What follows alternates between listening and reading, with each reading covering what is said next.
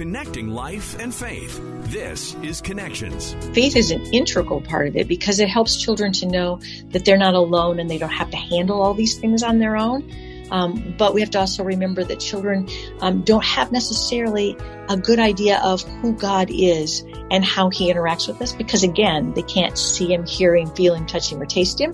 So we have to kind of help them figure out how to conceptualize God and how to interact with him, particularly when they're anxious in ways that can be calming. And today's guest is doing exactly that. We're joined by Jean Holthaus. She's a clinical social worker. She's been doing that for almost three decades.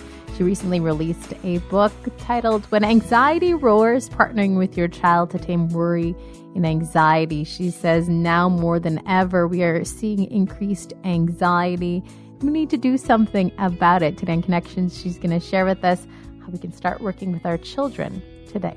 We're joined today by Jean Holthaus. She's a clinical social worker as well as an author. Jean Holthaus has a great new book out called When Anxiety Roars. We're going to talk about that this morning, uh, partnering with your uh, children to help them with anxiety. Uh, but Jean, before we get to the book and what drove you to write the book, maybe tell us a little bit about your work. You're a clinical social worker. What does your work look like? Sure. Um, I've been a therapist for over 28 years, and I see a broad range of people from children all the way to adults. Um, I also manage a clinic, and I'm a regional director, which means that I oversee a group of clinics. So I like to stay busy. uh, and you do a lot of work with uh, young people, but I guess not just parents too. Like you're helping, or not just young people, you're helping their parents too. Have you noticed a change in uh, anxiety? Um, like, is it increasing in kids over the past couple of years, or um, are we just paying better attention to it? That's kind of a both and. Um, I do think we're doing a better job of paying attention to it, eh, but we we've also been seeing a gradual increase in anxiety, and then with the pandemic in 2020, we actually have seen a sharp spike in anxiety in both children and adults. But I think it affected children significantly because it was this unknown kind of thing that they couldn't see. Um, and they didn't have a lot of coping skills like adults have to deal with it. And their entire worlds got upended. Um, someone was talking to me about the fact that second graders really have not had what we would call a normal um, school experience until this year hmm. um, because they had so many at home things as they started school. When it comes to anxiety, why are more people talking about it. Obviously, like you just said, it's it's become something that more people are, or children are struggling with. But why are more people deciding to talk about it now? I think we have um, where it's had mental health has had a stigma attached to it because you can't see a mental illness in the same way you can see like a broken a broken leg. And so there's been a lot of assumption about it being what it is and what it's not, and whether it's simply a moral failing or someone trying to not just being lazy. And so it's something that people have avoided talking about as a result of that. But as we've been able to do functional MRIs of the brain and we can see that your brain chemistry is actually different and your brain is firing differently if you have a, a anxiety disorder, it's become something we are more normalizing and saying, oh, it's an illness like any other illness. And if we can equip people with skills, they can recover and have really good functioning lives.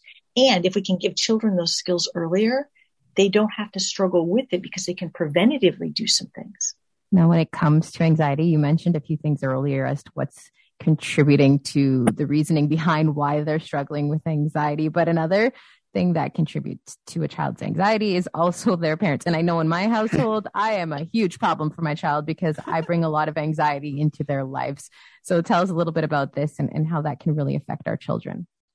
Well, you wouldn't be alone. I, hmm. I, I would second that in my household. That that was true for me and my kids as well. I think when we have to remember that our children cue off of us and they look to us to be the stable, calm force. And sometimes there's just a lot of stuff going on in our own lives. And it's very difficult to be that stable, calm force and to kind of teach them those skills for how to manage anxiety because we're struggling to manage our own lives. We are, you know, trying to be um, working or keeping the home running and parenting multiple children and dealing with all the financial things. And all those things are stressful. And we may or may not have good skills ourselves and then we may or may not know how to teach those skills to our children. I really like like so important. You mentioned preventative before. I think often everybody tends to you wait until it's kind of well maybe too late's the a bad phrase but you wait until it happens and then you respond to it right but getting ahead of things and making those preventative measures uh, so important probably yes i think about it like the maintenance on your car you can do the preventative maintenance on your car and it has some cost to it. Or you can wait until your car is dead beside the road and then you're going to have to call the tow truck and that's going to be costly in a whole lot of other ways. Um, so that preventative maintenance where you kind of do the things ahead, you equip people with skills it has a cost but it's not near as impairing to your life as if you wait until it's a really big problem. And the biggest thing we see is people saying well it's not that big of a deal it's not that big of a deal it's not that big of a deal until it's a huge mm-hmm. deal and then it takes a lot to be able to get back to health speaking of that anxiety, when do you know that this has become a problem? How do you spot that with your child? You know, you can spot it in yourself. You can kind of spot it in your child, but what are some red flags that say, hey, my child is dealing with something? That's a really hard one. Um, but there are some things you can look at. Um, what we think about is how much is this impairing functioning in healthy ways? So, like if your child has a test to take and they feel some anxiety about that test, and that anxiety propels them to study for the test, um, and that kind of prepares them, then that's a healthy anxiety within a normal range. But if that same anxiety is either making them have to study obsessively and then they still can't do well on the test because they're so anxious, or they're kind of frozen and they can't even get themselves organized to study because they're so afraid of the test or what might happen, then we're seeing an impairment in their life. And that would mean we would need to look at, okay, how do we help them get the skills they need so that it doesn't impair their functioning? Um, same with littler kids. Like it's normal to kind of have the fear of going to sleep and maybe there's going to be a monster under the bed. But if that fear is so crippling that they can't sleep any place but in their parents' bedroom, um, then when you're like, okay, that's outside of normal, healthy functioning for a child of that age. And that's what you're looking at. One of the great things about your work is, um, you know, you pay attention to faith in the role that it plays with anxiety too. Can you talk a little bit about that and how we can use our faith to approach these challenges with our kids? Mm-hmm. Faith is an integral part of it because it helps children to know that they're not alone and they don't have to handle all these things on their own. Um, but we have to also remember that children um, don't have necessarily a good idea of who God is and how he interacts with us because again, they can't see him, hear him, feel him, touch him, or taste him.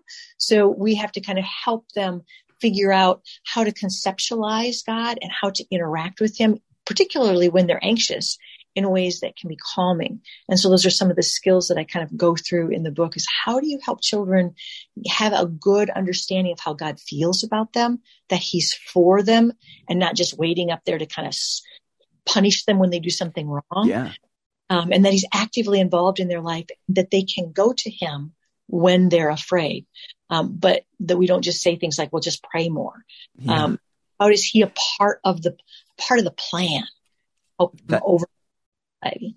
That's such a great point, actually. I, well, I've always struggled with anxiety at times different levels of anxiety, but as a child, a lot of it actually was tied to faith. And in the 80s, growing up in evangelical circles, like there was a lot of anxiety for a little boy around the rapture and things like that. And uh, I know everybody meant well, but maybe we didn't handle those conversations in the best way.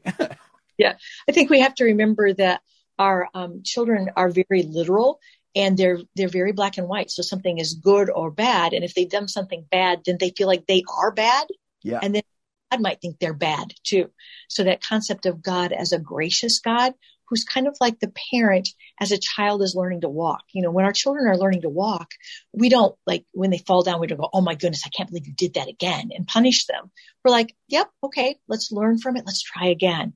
And for them to see God as the person that's for them and encouraging them to try again and empowering them to get through it is really important.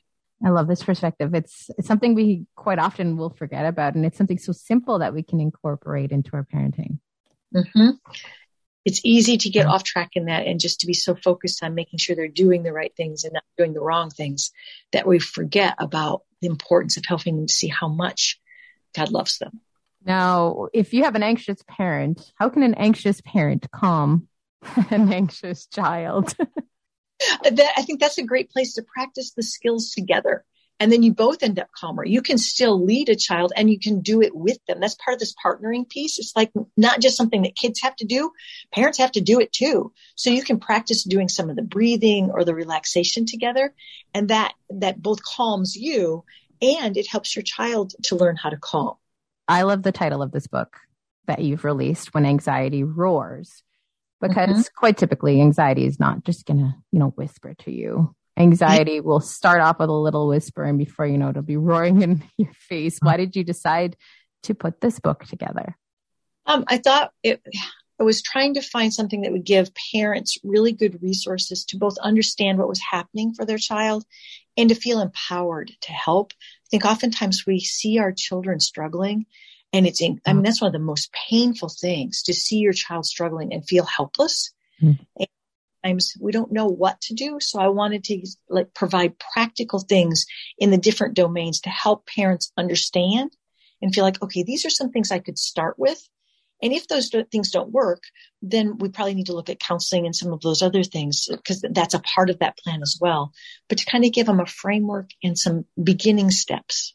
Can you tell us a little bit about feeling words? I don't like that word as a, a middle aged man, feelings, but I know that they're important with our kids. My wife's a school psychologist, so I see her use things like that all the time. Tell us a little bit about that. Sure. Um, it's really important that kids be able to to give language to what's going on inside of them, and they don't come knowing how to do that. So they learn what, like what the feeling of sad is by something like they fall down, they skin their knee and they're crying and their parents said, Oh, you look sad.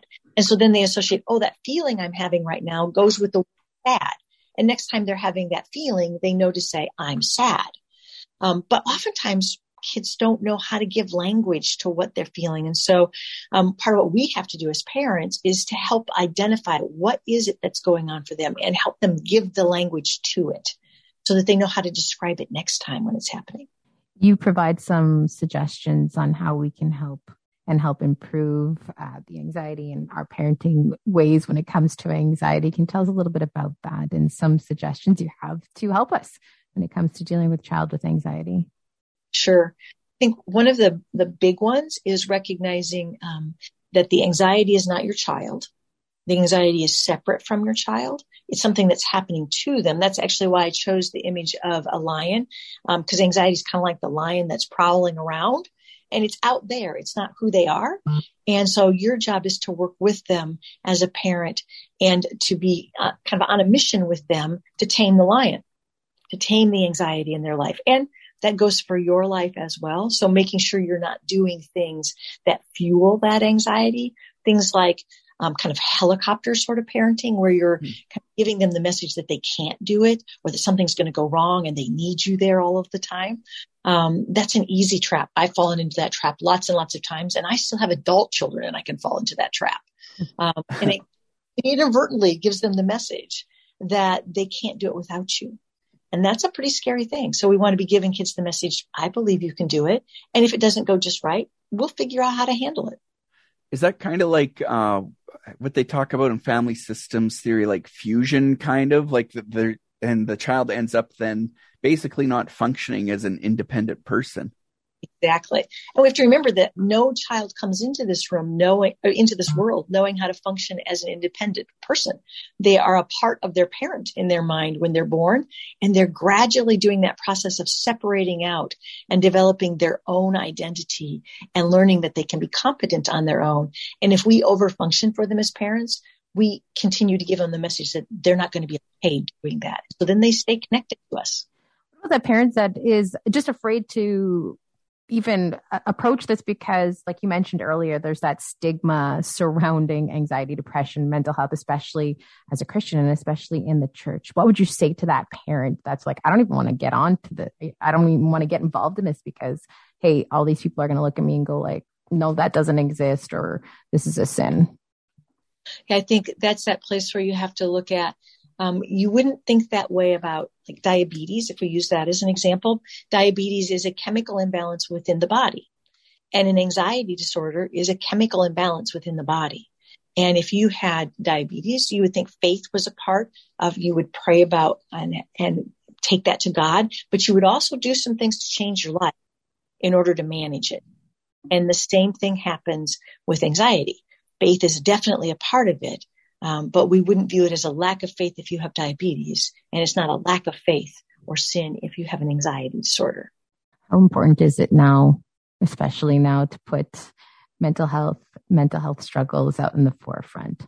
I think it's very important because we're still trying to overcome that stigma and people live the, the average person sometimes can go for years struggling with an, a mental health disorder without getting treatment because of that stigma. So the more that we can put it out there and say, yes, this is here. Yes, this is real. And yes, this is treatable and you can get better, the more people don't have to live burdened by an illness and unable to do the things that God has called them to do. Was there anything that you learned while putting this book together or discovered that was kind of a shock to you that you didn't know before? I was shocked by how long it can take people to seek treatment. The fact that it can be that people between when they um, begin to meet the criteria for disorder and when they actually get treatment for a disorder can be a year or more. Sometimes, mm-hmm. oh my goodness, to live with that level of distress and to not have have help with it that would just be really, really scary. And particularly because um, anxiety disorders can occur in children that are very, very young, um, four and five and six years old. And parents oftentimes don't recognize it. And so then they go even longer before they get treatment.